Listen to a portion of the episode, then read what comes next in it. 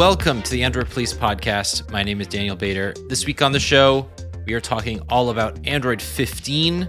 The first developer preview is now available as you're listening. What we don't know is enormous, as all developer previews tend to do. They talk Yeah. about developer focused features, but we do know a few things that might give us hints at what Google is integrating for the final release. Google Gemini 1.5 is here. This is a very quick cadence for Google's LLM. We'll talk a little bit about that.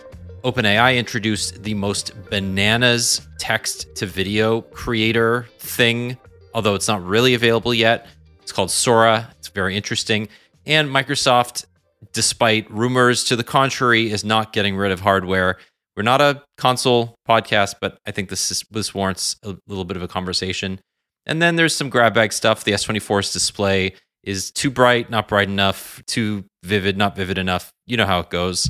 And uh, a couple of other small things. All right, we're here. Will Sattelberg, what's going on? Yeah, I'm here. I, I, as we were talking about before we hit record, I had Monday and Tuesday off, so this feels like a really weird week. Uh, it, I don't know. It's, it's long weekends always screw me up. I don't think that's just a me thing. It's, it makes it everything feel off. And uh, President's Day is coming up on Monday, so True. Yeah, you have to work through that. I do. I do. Oh, I know. So your president doesn't love you enough to give it. no, no, not not off. enough to give me the holiday off, nor enough to forgive my student loans. I have uh, Family Day on Monday, so it's a holiday for me. Oh, family. We don't have a family day in the U.S. I guess we just don't care about families enough. You don't. No. no It started because Ontario didn't have a February holiday. civic holiday, Yeah. and uh, they needed something, so they aligned it with President's Day. But we're like, I don't know, the weather's shitty. Yeah. Spend it with your family? Question mark. So like 20 years ago or so when it was created, they Yeah. had all these like family centric things that they had planned Okay. and then it just sort of faded into the background and now it's just Now it's it's just the February day. holiday. Yeah. Yeah. That's funny. They didn't want to do like Prime Minister's Day. Oh no. Nobody would have enjoyed that. Oh yeah, like we all everyone's shooting off fireworks for President's Day. Yeah. Yeah, yeah. Um. Yeah. Anyway, um so this week I I mean there's a bunch of stuff. I think the main headline here is Android 15 is here in some small form. Yeah. As with all first developer previews, the blog post, the change log is like not really that interesting, but I think there are a few things that we can point out. So why don't we go through them and then tease out a little bit about what we think these mean for the actual user facing changes coming in, you know, October. Yeah, it- it- October. we should preface this. I think this is worth it by saying that, like, usually when we record these, they've released the software update on a Wednesday or a Thursday, and we, we record on a Thursday or a Friday. So, like, we can be like, yeah, we've used it or whatever, but we're. We're recording this an hour before the embargo lifts. So we actually haven't like it'll be out when this goes out, but we haven't touched it. We have the change log, we have the, we we know everything about it, but like the literal update is not available to download for 70 more minutes from now, like as I'm talking. So if it's, you know, like, why didn't they talk about this hidden secret that was found at 4 p.m. on Friday? Like, that's why. but yeah, I mean, I mean, looking over the blog post, like, a lot of this is, as you said, it's developer focused. I think Android OS upgrades have really become focused since Android 12 or since I should say Android 13, right? Not counting 12 with a with a full redesign with Material You, but since Android 13, so now 13, 14, 15 on privacy and security above like all else, it's the top thing in this blog post that I'm looking at, protecting user privacy and security. I think that makes OS upgrades feel a little more boring than they used to because a lot of the stuff that we would look for, you know, maybe more in betas than developer previews, but still is held back by Google for either Play service updates down the road or even just straight up Pixel exclusive features. Stuff that would have maybe at one point come to every Android phone is now Pixel exclusive, right? With that said, it's good to see them still working on user and secu- user privacy and security. It's good to see. Um, I want to talk a little bit about these in-app camera controls that could make a bigger difference into how you're shooting photos or videos. But a lot of this is like, especially in DP1, like really designed for developers to start prepping for somewhere between August and October. Yeah. I think it's not even worth mentioning the privacy stuff because we don't actually know Sure. how that's going to play out, right? These are new APIs. Yeah, just not beyond the fact that we are on the third year in a row of that being like the big thing they're championing. Like, I think when we were reporting on Android 13 two years ago, it was easy to be like, oh, this is like a big focus on privacy and security. Like, bigger changes might come next year, the year after. And now it feels a little bit more like, no, this is what these OS upgrades are, is that they are, this is where Google can focus on privacy and security. I think at a philosophical level, what it keeps coming down to every year is that Google continues to try to balance the inherent openness of Android with APIs that force developers into building features in a certain way that close the number of potential vulnerabilities to bad actors, right? This is true of all software development, but I think is much more difficult to do on a desktop OS and an OS that is a little bit more sprawling like a Mac OS or a Windows. And Google has always toed this line between Android equals open, therefore it's closer to a desktop OS. And as we've seen since the days of like Android 8, Android 9, they have clearly focused on wrenching back some of that control. And they're very strict about what APIs developers have access to and which ones they don't. Some of them are public APIs, some of them are private APIs.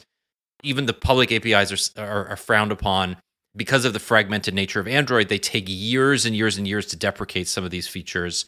So every time they launch a new API, you know these new ones that are coming in Android 15 are unlikely to be utilized for another five years or so. And the fact that they're there doesn't actually mean that they're going to be enforced anytime soon.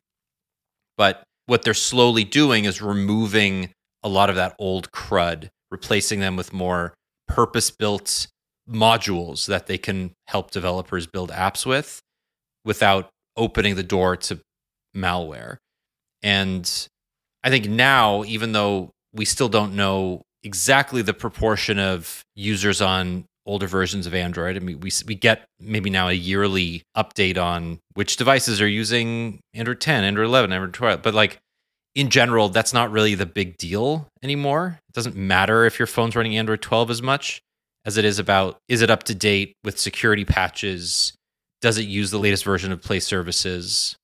And um, have they backported support for all of these new APIs through various jetpacks and other things that allow them to take advantage of these features. Like none of this is user facing at all.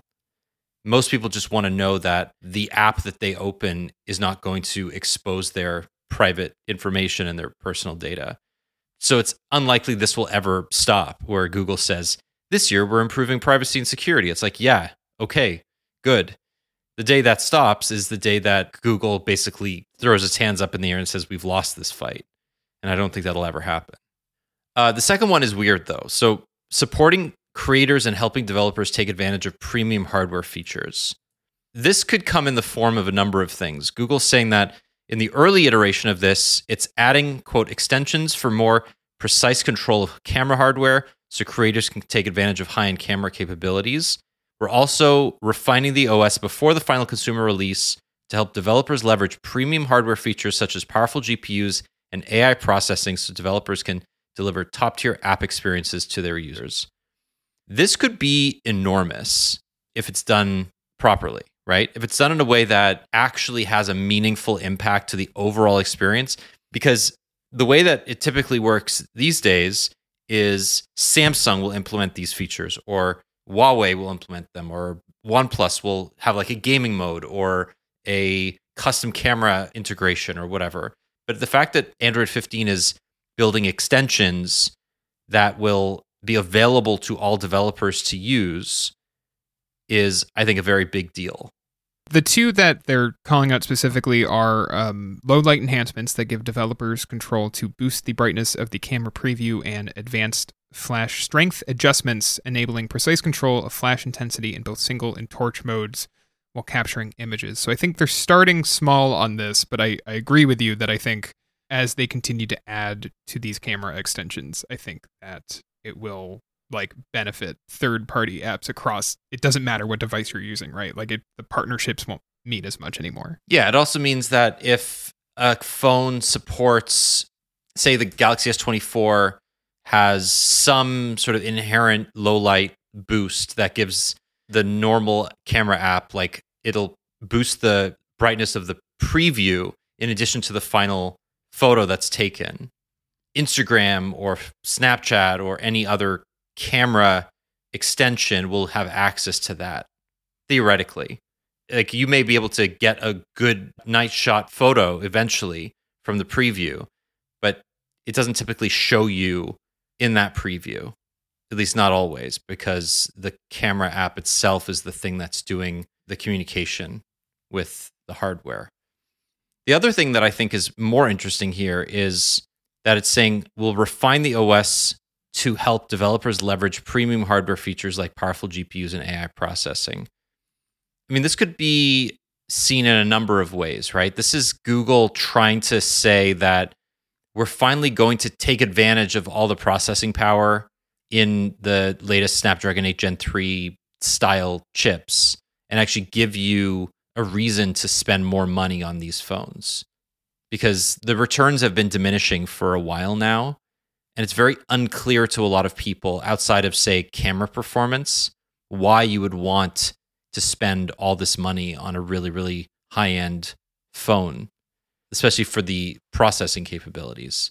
So it's unclear what the actual outcome looks like at the moment, but I, I do think this is potentially quite good for gamers, for people that want to do video and image editing and things like that to take advantage of GPUs that are not really being worked all that hard these days.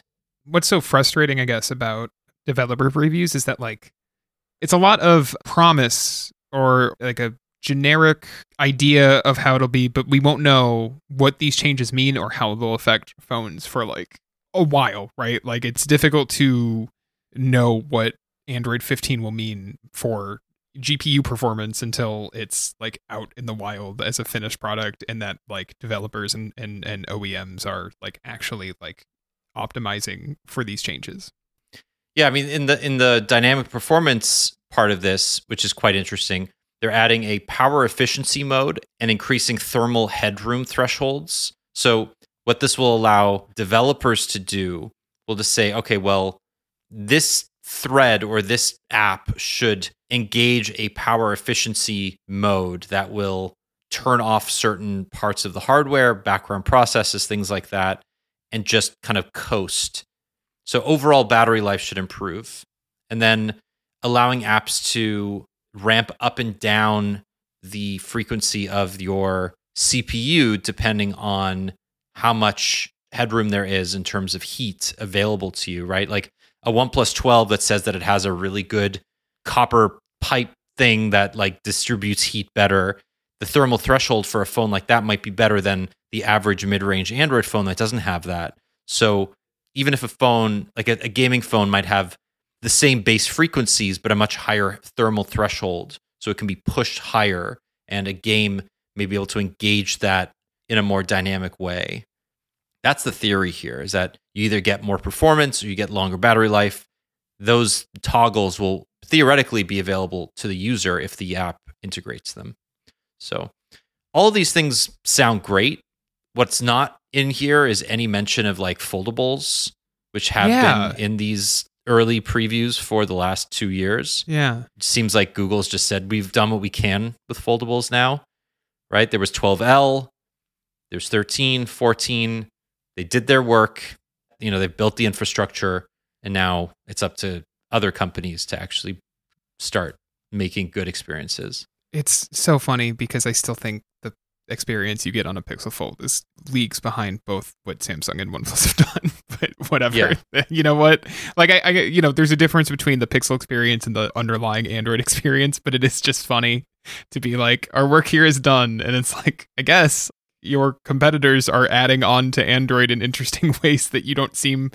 eh, The Google of 10 years ago would take ideas that Samsung was working on in TouchWiz and be like, that's an interesting concept. Let's build something that is like this into Android proper. And like that just isn't there anymore. So it's frustrating it makes these OS upgrades feel a lot smaller than they should be. But yeah, I've been thinking a lot. I wrote a piece that went up this morning about the Pixel Fold 2 abandoning an interesting design to just kind of chase what OnePlus did. And so I've been thinking a lot about the Pixel Fold 2. And it's just like, I don't particularly like the Pixel Fold, but there is a lot of potential there. And it is just like from the software side, where all they've really done is like, okay, you can now force apps to run full screen. And then to the hardware side, where they're like, there were problems with the first gen hardware in terms of like, I think the design was a good idea, poorly executed or middlingly executed. And it seems like they're quick to just walk away from that design and be like, here's a phone that looks like the one that you guys all liked. Like, I don't know.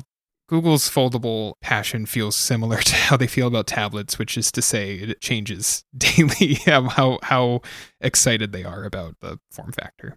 Yeah, which doesn't surprise me because I think there's an ambivalence in general toward the form factor, not just from the OEMs.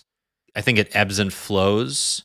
This week has been the Honor Magic V2 yeah. Porsche design blah blah blah. Everybody's been publishing their stuff, and everybody's saying like beautiful hardware, shitty software. And it took until the OnePlus Open for me to kind of realize that even bad software on a foldable, if it just does the bare minimum of make you feel like you've you spent your money wisely, the bar is so low at the moment that it's not a good place to be. Well, no one's been able to shut up, including me, especially me. No one's been able to shut up about Open Canvas for four months now because it's the only multitasking tool that feels like it's actually using the form factor well. Even like Samsung, which does an okay job at, on foldables with One UI, like it's still just kind of like you know how on a on your S24 you can do side by side windows? What if you did more side by side windows because it's a bigger screen? And it's like, yeah, I guess that's not really a creative way to think about it though. And like OnePlus was the one company and I'm Oxygen OS has its problems, but like the one company that was like there is a way we can think about this that uses the screen in a different form than a typical slab phone. And I'd like to see that from Google. I'd like to see that on the Android side, but they just seem unwilling to bring that creativity to the table. Yeah. I just don't think foldables are for everybody. I mean, we don't want to no. retread this. We've talked about this yeah. at length on this show, but there are several people I know that tried a foldable and have since gone back to a regular non foldable form factor because it's just not always the right decision. So, just in terms of availability, it looks like pretty standard. Two developer previews, a handful of betas, platform stability around June. I don't remember this line being in here eh, that it isn't. So it, it, goes from July to final release. That's usual. Like we saw that last year, but there's there is a line in between the two that makes me kind of think that they're hedging their bets on on a final release being available in August, which obviously it did not happen last year. And I just think that's funny. There's nothing there. It's just like we will get a final release of this between August and October, like one of those three months. And then, maybe more interestingly, is that this is the first round of developer previews and betas that leaves behind Snapdragon pixels, right? Like, this is for Pixel 6 and newer. And I just think that we've hit an interesting uh, time period in these developer previews. Yeah. There's no more Snapdragon, no more Qualcomm support once the beta hits, and especially at probably at I/O, we'll, we'll, it'll have the wider beta program for Android 15, and OnePlus will be like you can try running or Sam, you know, Samsung, whatever. Like we'll we'll get a broader beta period where you'll see Android 15 running on Qualcomm chips. But for now, like it, it is just interesting that it's like this is the first time that it's just on Tensor chips for a few months. Yeah. That's actually an I, I think just so much easier for Google almost certainly to focus yeah. on developing for a single architecture. Yeah. Right? They had to do it for 2 years where they were developing on the Tensor whatever it's called, the Tensor G1, G2, G3. You just have to focus on on that one Exynos based architecture for better or for worse. For worse, but you know what I'm saying. I mean, uh, I made a joke. I, I, I made a joke this morning that was like, and now finally, all of Google's like Android updates for Tensor phones will be stable and perfect because yep. like it's prob like smooth sailing from here. Absolutely nothing will go wrong. That's it's not true. There will stuff will still go wrong, but I'd like to be hopeful that like they kind of iron this stuff out. But we'll we'll see. that's kind of all I have to say about Android 15 from here. I mean, I mean, we could probably talk a little bit more about it next week. We'll have, you know, I'm sure Mishaal will dig very deep into all the hidden stuff that is not going to be in this blog post that we're working off right now. You and I can actually like try it out and so on, but that's kind of what Google is highlighting in their announcement. All right, let's talk a little bit about Gemini 1.5. So this came yeah. a bit out of the blue, I would say. Gemini, as we talked about last week, is both a user facing product now, as well as the backend that supports the product called Google Gemini, right? So last summer at Google I/O, the company teased Gemini as the successor to PaLM 2, which was running Bard up until that point. Then in December, Gemini took over the backend processing of Google Bard and they launched Gemini Mini, Gemini Pro, and Gemini Ultra. And then recently they launched the front end product called Google Gemini, which replaced Bard, as well as a paid service called Gemini Advanced. Mm-hmm. Correct? Yes. Which would give you access to Gemini Ultra 1.0. Jesus Christ. I got it, it right. It's it's just I get I get I should I should earn something for that. I should earn yeah, a shot a of gold. vodka. Oh sure, I was gonna say a gold star, but yeah, you get to. I'll take a shot of vodka and then I'll get a gold star. Uh, so now, just as of this week, yeah. Gemini 1.5 has been announced. It is not available to the public yet, but eventually, the version of Gemini that runs on Gemini Pro 1.0 or Gemini 1.0 Pro will be replaced by Gemini 1.5 Pro.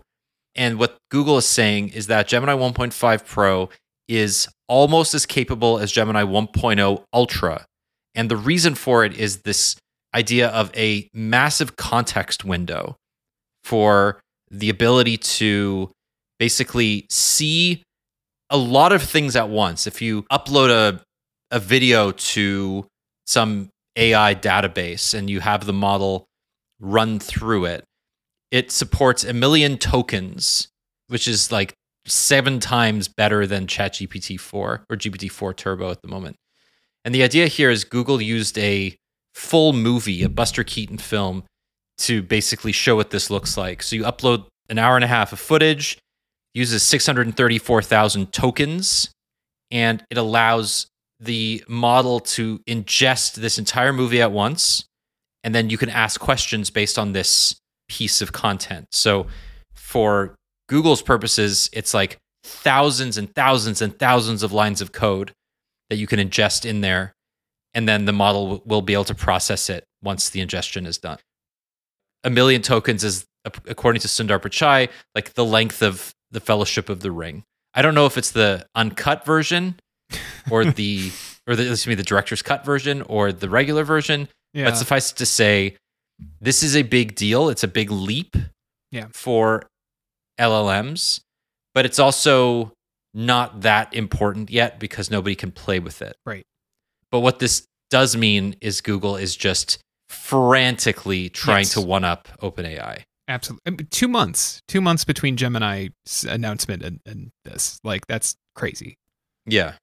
As I said, it's a weird branding problem because it's two months between the announcement of Gemini as the replacement for PaLM, but it's also a, just since, a couple of weeks since Gemini, yeah. the product, replaced Bard. Well, this is what I was going to say when you were truly uh, mesmerizing me uh, with your ability to remember all of these. Is like, I get the idea behind folding everything under a single brand name, right? Like, I, I get in concept, I get why, you, but like, does it just actually make things more complicated when you sit down to try to remember every single tier of Gemini's LLM and Gemini the LLM, not Gemini the product. Like I I are we just going to be like constantly confused and and I'm going to have to triple check any time I write about this stuff at this point? Like kind of feels that way. Yes, you will. Okay. But also Google rightly so is saying nobody outside of you and I LLMs, really yeah. need to know what is powering Gemini, yeah. right? Gemini the product is powered by some LLM of depending on the context, it's Gemini Mini or Gemini Pro or Gemini Ultra. Doesn't matter which version it is. it can just do a whole bunch of stuff and then there will be a change log and the change log will allow them to do even more things. Yeah. I think the difference here is for a lot of people, will Gemini replace Google Assistant? Will Gemini be better than Google Assistant? Will it be worse? We, right now, we know that if you replace Assistant with Gemini, there are a lot of things you just can't do. We talked about this on the show last week. Yeah. Well, it's not even just if you. It's it's. I don't remember if we said this, but when you install, because it was so fresh, but when you install Gemini, uh, it it replaces Assistant on its own on your Android, like as as your phone's assistant. Right. If you install it on a Pixel or whatever, it, it it goes like, all right, bye Assistant, like Gemini takes over from here, which is kind of a problem when it's not fully baked yet. But also, that's not really being. People are not being told this. No, You know, no, you download Gemini because you want to have a chatbot on your phone, and all of a sudden, the thing that you use every day has been replaced. And whether or not you like Assistant, for better or worse, it's been a part of Android forever. You're using it to control lights and other things around your house, right? It's not just like you're using it to, to ask questions and Gemini is a better version of that. It's like Gemini's not particularly good at smart home commands right now. To suddenly swap that out, that can be a problem. Exactly. So this is not available to anybody except people who like enterprise users who have access to AI Studio. The Yeah. version that will eventually just replace Gemini Pro in the free version of Gemini, the product which replaced Bard, will have up to 128,000 token support. So it's going to be exactly the same context window as GPT-4 Turbo. But that's fine. Most people don't need to upload a 45 minute video to uh, actually work out when something happened in a movie. But it is interesting, right? It's interesting how quickly this is happening. It's interesting how Google is trying to appease investors. The technical stuff is really for investors and for the scholars to show their work. Then they have like Gemini, the product, which is hey, we have this thing. It's free for most people, but if you really want the best process or the best version of this, pay us 20 bucks a month. I have not decided whether I'm going to do that yet because $20 a month is expensive. I spent a lot of money on other subscriptions already. I'm not convinced that spending money to get access to a paid version of a chatbot is worth my money. Not yet. At Let me ask you this Would you pay money for a text to video model? I would not. Okay. Not unless it shows me Will Smith really Just reading- going down on spaghetti? Terrible Yeah. spaghetti. Yeah. Just the worst spaghetti.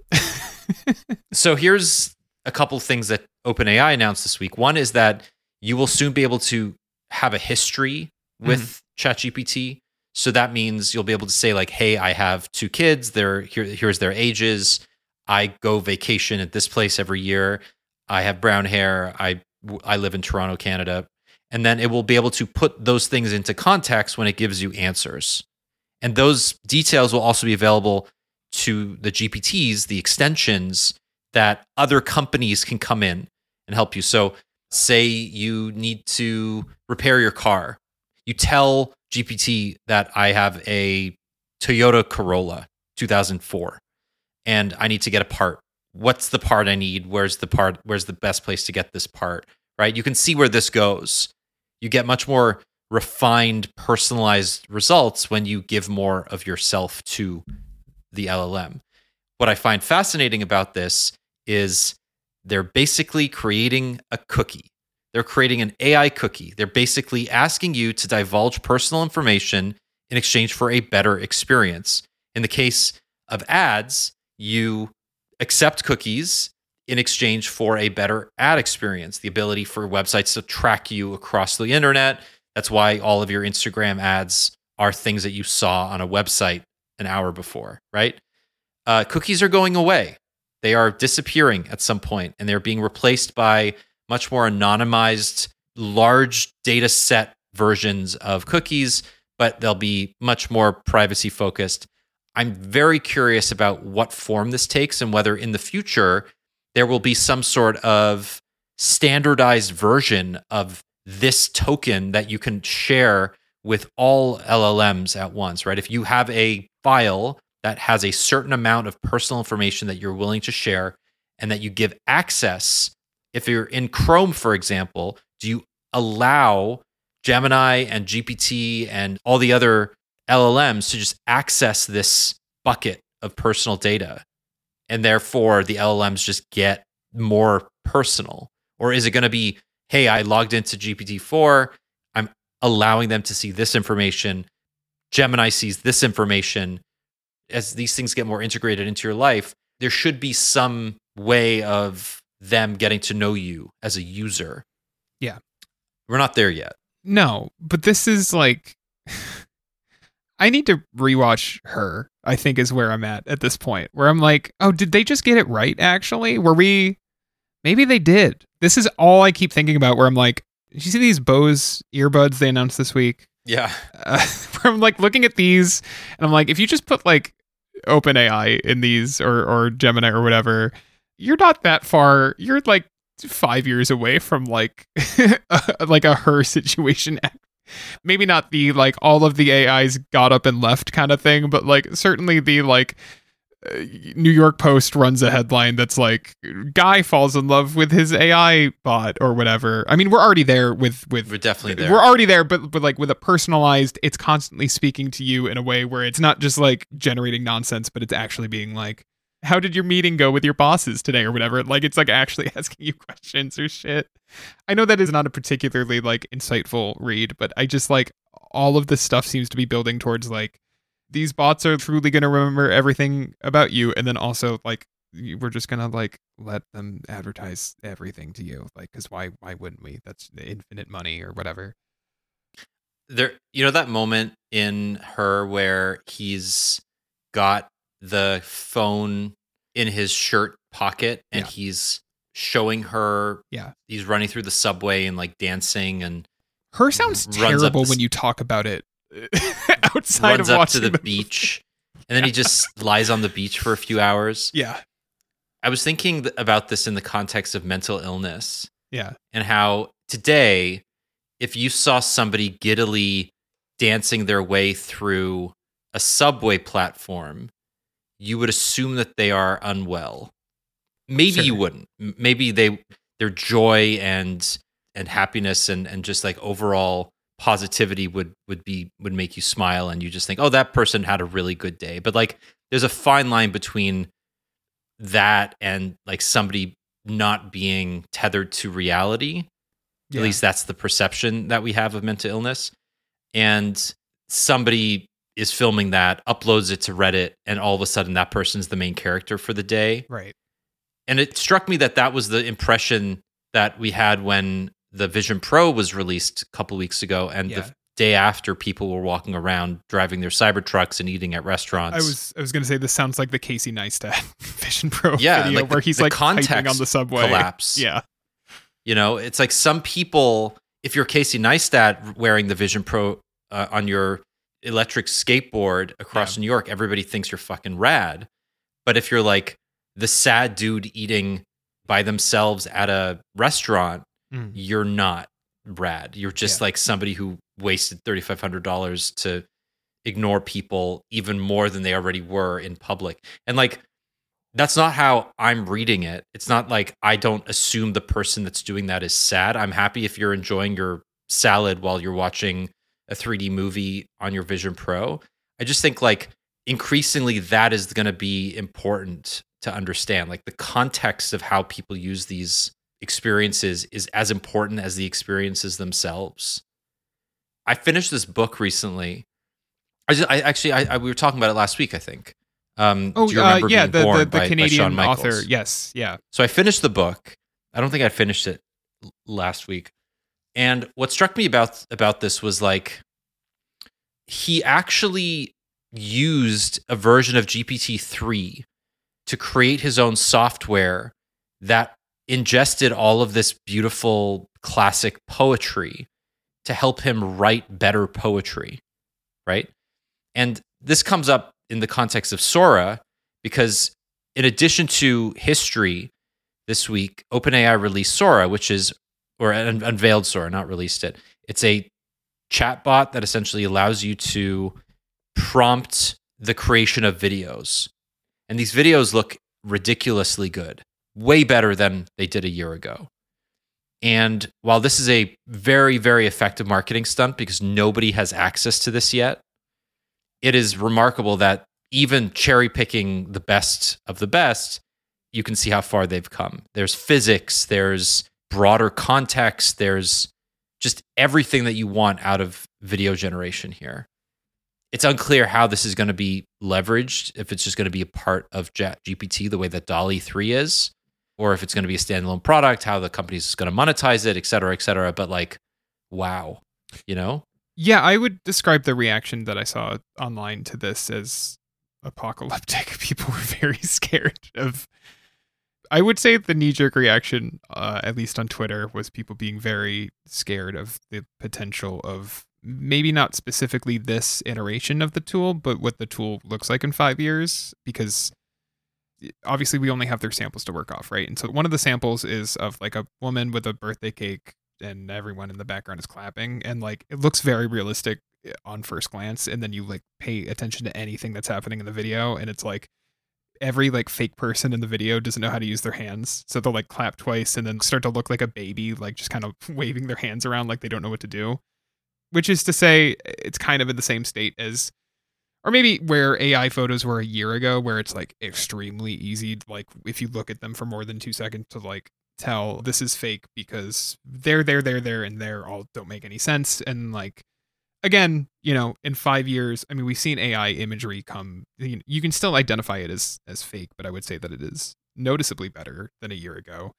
Where does that go from here? And, and I think everyone jumps to like, can't wait to watch myself commit a crime that I didn't do. But um, I kind of struggle. I guess like my biggest problem right now is outside of like generic stock imagery I, I like struggle to think of what you would really want to use AI created videos for, which is not a thing I think about with photos. I, I get where the photos come in more so than with eh, maybe this is me just like not thinking, not being imaginative enough, but I, I'm like looking at what it can do now at least and being like, I guess if I was making a presentation and I needed like three stock images and I or stock videos and I didn't want to go get stock video. I could just generate stuff, but like other than the fact that it's limited to 60 seconds, you're not going to like make a movie out of this stuff, right? And so that's forever away. But even then, I still think of like you can only do so much with this of like people walking around, even in like science fiction settings, like uh, people walking around or people clapping as someone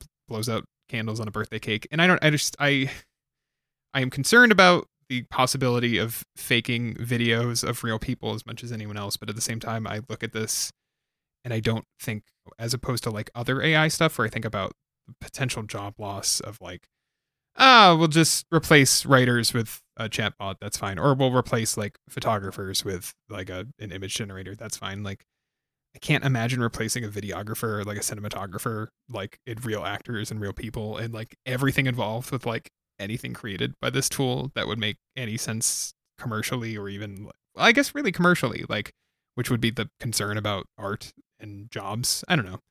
I have a harder time freaking out about this as opposed to and and this is kind of I guess building on the conversation you and I had last week about both the, our curiosity of these tools and our fear of of being replaced by them in some form.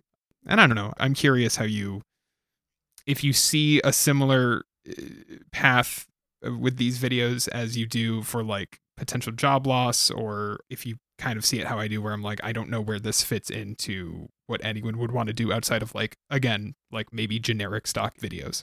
Yeah. So one of the things that I find interesting about this is leveraging existing video to make new video or leveraging uh, some content, visual content, whether it's a single photo or a short video to create longer video. Okay. For example, the way that Adobe or even more recently like Samsung allows you to extended fill image. out Yeah. yeah, extend an image, fill out the blank spaces, right? Recover something that wasn't there. This is sort of the same thing where I don't necessarily see people creating standalone videos that will replace other human made videos, but I do see it being used for B roll you don't realize how many YouTube videos just have cuts of random B roll that people have paid for access to. Uh, there are countless services that allow you to pad out your videos with really well shot, well edited B roll, this might make those obsolete because you have a roll that you're talking in front of the camera to, and you don't want to pay for this $500 a year service. You just ask for a bunch of prompts, and those prompts will actually be better because you can tailor them to your exact needs. The other thing that I'm thinking of, and I've seen this on YouTube already, is I'm not comfortable in front of the camera, but I want to make a video. Here's a photo of me or a couple of seconds of video, analyze it, and then read this script with my face standing in whatever room, whatever backdrop I decide. It may not look perfect, but it's a hell of a lot better than just listening to my voice, right? If think about this podcast, right? We can never get our shit together to record video of this podcast. It should go up on YouTube. Yeah. What happens if we say we have a transcript from Google that's perfectly accurate and we upload it to GPT 4 Turbo or Gemini 1.5, right? It's an hour and a half of audio that's well within the context window. We have two photos, one of me, one of you, and we just say animate this. Put Will and Daniel in a studio that looks like it's a, a podcast studio, but do it in the style of Mickey Mouse. I would hate that. whatever. I want you to know I would hate. I would hate that more than just us actually getting our shit together and making a video version of this podcast. I'd rather do that.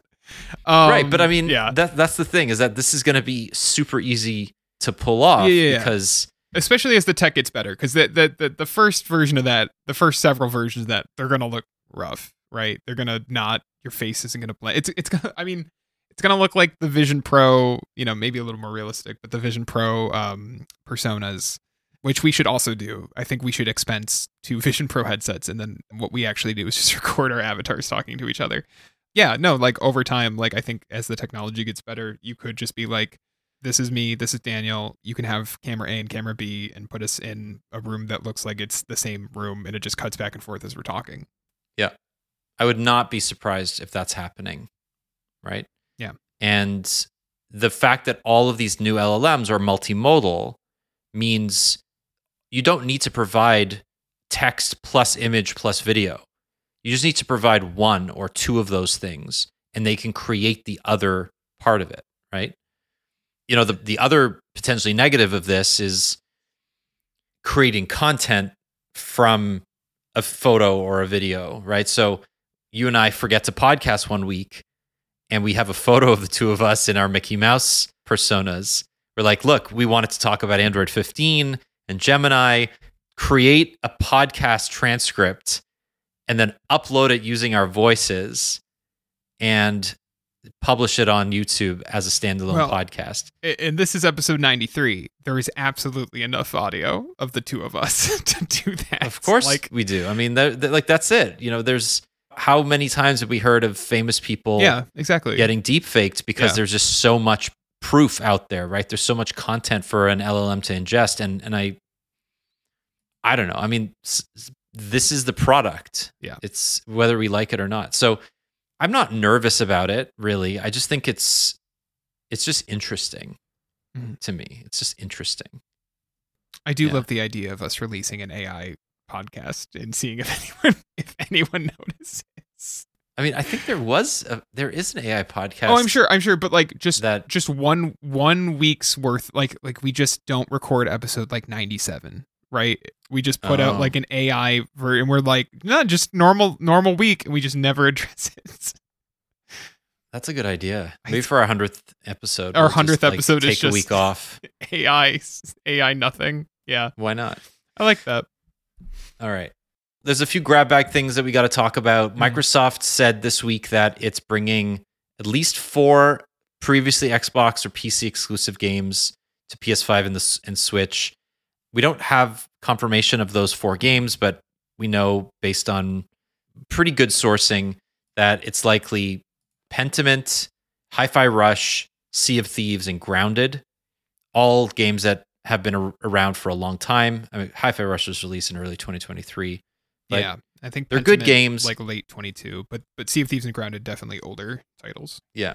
I mean, this is not hugely important, I think, because it's not like Microsoft is saying that they're going to stop creating consoles.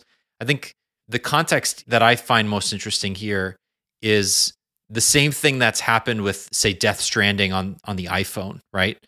Is that games are just available or going to be available in more places, and that's a good thing for everybody, right? It doesn't really matter how or where you play your games. At the same time, Microsoft did say that there are no rush to bring Game Pass to the App Store, even though there is the ability to have this one app that can allow you to play all of the games inside of a streaming game service like Game Pass because the monetization options are bad. And um, Phil Spencer, who leads the Xbox team, just says that he thinks Apple's not serious about it, that they're just doing it to meet DMA standards. And I'm not surprised because that's probably true. But it would be really nice to be able to just play your cloud supported Game Pass games on the iPhone the way that you can on Android today. I'm really surprised they didn't make that move because it's available to them and it feels it does feel a little petty, I guess, for lack of a lack of a better word to describe it. I I you know, the noise about previous exclusive games coming I, I don't think this news is as as you said it doesn't matter as much as like the noise around it. I i think it's really stupid that microsoft let this um stink of failure kind of surround the xbox brand for a week from when it was rumored that they were thinking of bringing um indiana jones and starfield to playstation right? And then they were like we'll talk about it next week and like didn't say anything else and i think they basically let the brand suffer for a full week so that they could do this like weird corporate podcast uh, slash like interview with the verge which that makes more sense. The, the podcast was weird. And it's like the fact that they didn't even confirm the games and so but like let's work off like the leaks right? Like it's not like this is new ground for microsoft really. Like I, it's not that different than bringing Cuphead and um, oh, my cat is trying to jump out of my lap. The Ori games to Switch, right? Like it's not like they're doing Starfield and Indiana Jones, which they should they should bring Starfield because maybe that game. Please God, just like put Starfield on my TI eighty three. Like let's just that put game it everywhere, right? Like it's, it could possibly be because it it desperately needs that. It, it's it's just like you can sit there and you can reaffirm fans. Again after a week of a bunch of fear about what this was supposed to be you can sit there and be like don't worry guys. Like it's just for, it's just two small indie titles and two old live service games and we're making new hardware. Don't stress about it. But like i don't know. It seems clear that like the xbox brand is like has been lost for a decade now like since the xbox one announcement. And i just think it's really interesting that they they like they have tried all of these different things right down to buying some of the biggest most popular studios in the world and like nothing is solving this. These game pass numbers that they put out as part of this announcement i think it's 34 million, million yeah. yeah which sounds impressive on paper. They haven't talked about game pass subscribers in two years. And it sounds impressive until you remember that they rebranded xbox live gold as game pass core and that that 34 million number includes that like the Verge confirmed with Microsoft that it includes those members. And it's like, oh, so like no one's signing up for Game Pass really. Like you might have lost members because I believe in 2022 the numbers were like 26 or 27 million. I don't have the article in front of me. So it's like not even that big of a jump if you're adding in Game Pass core members that were previously Xbox Live Gold subscribers. So your your decision to pivot to like this Xbox Anywhere idea I don't even know if it's going to work out. I just like, I feel like this company, for as much money as Xbox makes, I don't fully understand their strategy. It feels like they're all over the place in a way that, like, I have critiques about Sony and Nintendo's respective strategies for gaming. Like, you can criticize both of them in different ways, but like, they seem to at least have a direction and are following it. And that I just don't get that vibe from Xbox. Mm-hmm. Yeah, I've sat with this for a week and I've I thought we were going to get a bigger announcement and that was why they let this like noise sit for with no comment and then like this podcast came out they barely talked about anything interesting and I was like okay you guys really don't know what you're doing. It comes down to the games though. Yeah. The reason Sony makes uh, such a splash with its first party titles is that the games are incredibly good. Yeah. You know? A lot of them aren't even like my cup of tea as a gamer, but I can look at something like the Last of Us games or whatever and be like, I absolutely get why those are as popular as they are. They're not really my thing, but like I get it. And and kind of any anything else that follows like the first party like Sony experience. I own a PS5 because Final Fantasy VII Rebirth comes out in like two weeks or whatever, and that's the only place you're gonna be able to play it for a while. But that's my RPG brain, I guess. But even stuff like that, right? Like it's that partnership they have with with developers like Square. There's been rumors forever, but that they don't even have to buy Square to get a timed exclusive on Final Fantasy VII Rebirth, right? Like it's which is going to be one of the biggest games of the year, and Microsoft scoops up. You know, they they they have Halo as a brand they haven't lever- that have barely leveraged or haven't figured out how to leverage since Bungie left. They have Bethesda and Starfield fell flat on its face. They have Activision now, and like the first big move was like we're laying off a ton of our staff, and then they had to go reassure governments of like, don't worry, guys, they were gonna lay off people anyway. Like, okay, like they have all of this talent and like kind of nothing to show for it. I guess I I think the Activision Blizzard deal will end up working out in the long run. Mm.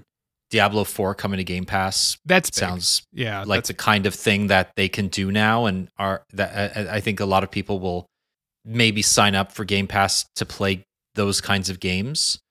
Uh, at the same time, game development is very expensive and very hard and we've seen blockbuster games just like not making much money studios closing down immediately after a game bombs. You know, those are the kinds of things that these acquisitions insulate against to some extent, but then you wonder are they expected to push the boundaries anymore or are they just going to play it safe?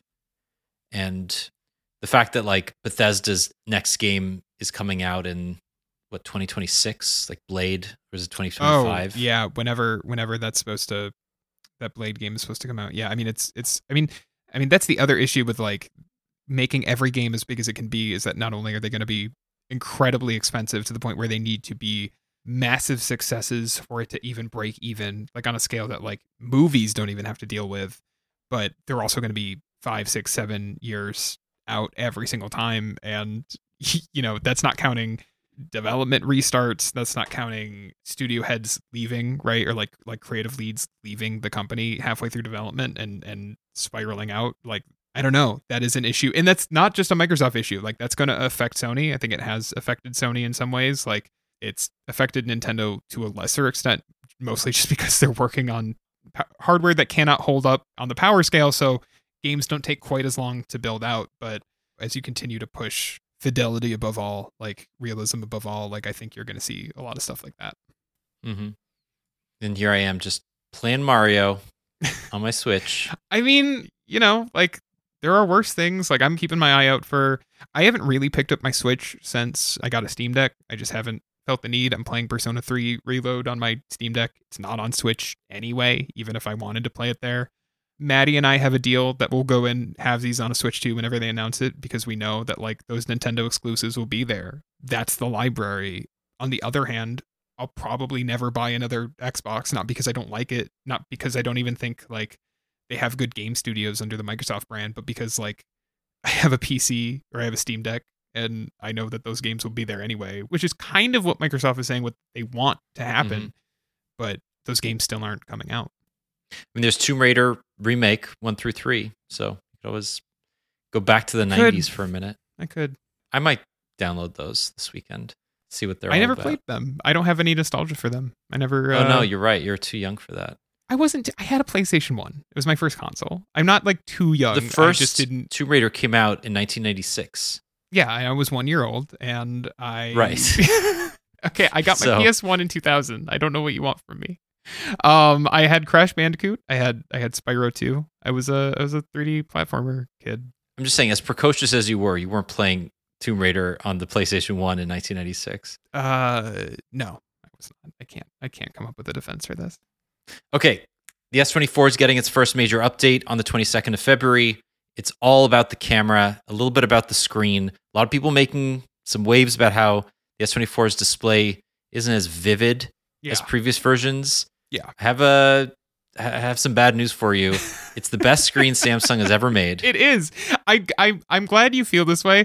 I feel like I've been going insane because I genu like like when I got the phone, I got the phone on announcement day. Like an hour before Samsung took the stage, I had the phone in my hand. And I was like, wow, this screen looks great. I don't know what they did, but like it's really and, and I realized later that like it was like, oh, the saturation's not like as punchy. Like it looks really good. And then like Samsung fans got the phone and they were like, what the fuck, guys? I can't believe this isn't stabbing me in the eyes with like how saturated it is. Like I just I don't want to piss off any Samsung fans in our in our listenership, but I do think you guys maybe just aren't used to looking at a calibrated screen. It's true. It's like you've been red pilled by uh, turning the vibrance Yeah. knob up to 10,000 on all Samsung phones till now. And now you're looking at a screen that's properly calibrated and you're like, oh, I don't, I, I think this is, this is wrong. But no, it's actually gorgeous. Yeah. Every time I turned on the S24 Ultra, I would just like stare at it because it's like paper. It, It doesn't is. reflect. It's beautiful and vibrant. This display is flat now, so it doesn't have those weird edge aberrations anymore. Like it's just gorgeous. It's Yeah. one of my favorite screens I've ever seen. Agreed. So, I mean, turn that vibrant slider all the way up if you want, folks. But like, I don't. I think you should challenge yourself not to. You should. I I will say I I I think ZKD told me that like one of the toggles isn't actually, or at least on his phone, isn't actually working at all. And, and like if that's true, like you should fix those bugs. I'm not saying don't, but for the most part, I think that screen is like really well tuned out of the box, and and just give yourself a couple days to get used to it. And I think it, it is it is what you should be using. Nothing Phone 2A comes out March 5th. This is Yeah. likely going to launch at the 400 euro mark, give or take. Yeah. MediaTek SoC, the standard stuff, right? But yeah, I really limited most interesting. U.S. release. They're basically just not bringing it here. Like Yeah, I don't think they need to. they but don't. the OnePlus 12R and the Pixel 7a and the Pixel and the 8A Galaxy A54 eventually. Pixel 8a coming. Yeah, Yeah. it's just not worth bringing it to the US. But there's an interesting video that Carl Pei hosts slash answers questions on that I I think all of you need to watch. It's embedded in the article that we have in the show notes. He's just so flippant about the mid range market that I, I find it hilarious that he just pretends that there's no real competition. because they don't care. These companies, they just outsource the entire thing. Usually, when so they will put a lot of care and energy into the best products, but for the non-flagship phones, they just a lot of times just outsource it. I think a lot of people, when they're making products like this, they're assuming the user has low IQ, so they're putting uh, useless things into the product that make it look good on paper, but actually don't help the user experience. Go watch it. Tell us what you think because Carl Pei is a marketing genius. It does not mean that his products are actually better than the competition. So, yeah, tilting my head on that one. very confused about this phone. I'm looking. I just don't know why you would pick this over pretty much anything else on the market if it launches at, at 400 euro. Like that's all I can say about it. And then finally, uh, I've been watching Mr. and Mrs. Smith this week. Great show. You should watch it. Yeah. But it's the first time that I have watched uh, Amazon Prime Video with ads. There's now a class action lawsuit that's attempting to be accepted by the courts. I think it's in California that purports that you can't just change a service that you're already paying for uh, and make it more expensive. Annually, specifically, I think. Yeah, it's because you're paying for Prime annually, and it's they just were like, doesn't matter. Like you're not grandfathered in. Here are some ads. Yeah. Like yeah, Exactly. So not only do you have to pay three dollars a month more to get uh, no ads, but they took away Dolby Vision and Dolby Atmos support, and they didn't talk about. and they it. didn't say anything. They it, this was not in the announcement. It was this was like out of nowhere. Um, I've also been Maddie and I are three episodes into Mr. and Mrs. Smith, which is very charming. It's very Um, good. It's very good. I'm I'm really enjoying it. And honestly, like if you pressed me, no, I probably don't have a good enough TV to really notice that Dolby Vision wasn't active or whatever. I think it's dumb, but like it didn't occur to me. And like I have an Atmos equipped sound bar, but like it's an Atmos equipped sound bar, so it doesn't, it's not going to actually give me that much of an effect. And then at the same time, like the ads, quick ad that played before the start of the show, like is not enough for me to like care enough to pay three dollars a month extra to get rid of it. So But that's just that show, right? That's because it's True. being sponsored by whatever. Yeah, that's true. Well, I haven't watched. Um, I haven't really. I, haven't- I don't watch a lot on Prime. I guess I. I I started Asteroid City and I didn't finish it. I think that might have had an ad in front of it, but that was pretty much it. The other Mhm. reason I added this to the show notes is because after you talked about Netflix's ad plan last week, I was like, you know what? I'll give it. It's seven dollars a month or whatever, eight dollars, whatever it is. Yeah. I'll, I'll give it a shot because I had been off Netflix for for several months now. I would say their ads are fine, both in terms of how long they play and even like I watched a movie with ads in it with like three ad breaks and like they're clearly going through and actually picking manually where these ad breaks are because they were in kind of like how cable is, like in a timed spot where it would make sense, not just like a 2B TV, like middle of a sentence cut to an ad. But man, like that Netflix library, it's not good. Like it's in a really I I was really surprised. I looked through Netflix for a while, at least in the, I know you and I have different libraries, Daniel, but It's, It's most- it's awkward. Yeah. it, it's it's mostly it's mostly just um at least in the US like a lot of their stuff that isn't like Netflix originals is like all the shit that Warner Brothers didn't want on Max. Like it's a lot of licensed Warner Brothers stuff, like all of the DCEU movies and stuff. I was like, wow, I just feel like there's not a lot for me here and also I feel like a sucker for paying for Max because all of this stuff is over here now. Like it, really like made me feel like an idiot for paying for any streaming service. Yeah, I mean that's what they're trying to do, right? They're like, yeah, you Yeah. don't need to pay twenty dollars a month, but I'll show you three minutes of ads every half hour, and you'll be fine with this. Anyway, that's it. Uh, we're gonna leave it there. Will, It's two o'clock. The uh, the embargo lifted. Oh, there you go. Go read it on the read site. About Android. uh, in the in the past. All right, that's it. Send us some feedback. Podcast at androidpolice.com. We love hearing from you. Tell us what you think about all the all the news from this week. Are you gonna put Android 15 developer preview one on your phone? You probably shouldn't, but uh, if you do, let us know how it goes. What do you think about Gemini? What do you think about Sora? What do you think about Samsung's terrible screen vibrance until this year? Tell us everything. We like hearing from you. Will, I hope you have a great weekend and uh, too, rest up, enjoy it.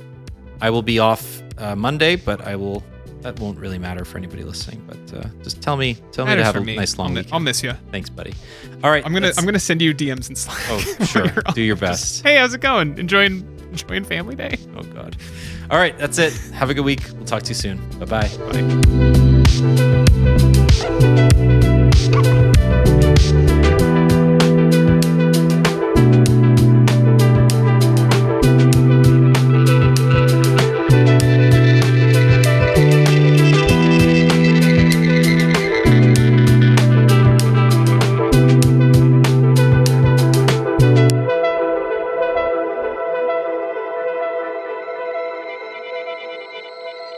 Okay, so Carl, we recently announced Phone 2A. Can you tell us a little bit more about it? Kind of why have we also called it 2A? What's that A about? You know, at Nothing, our vision is to make the best tech products for the new generation of young and creative thinkers. Cool. So what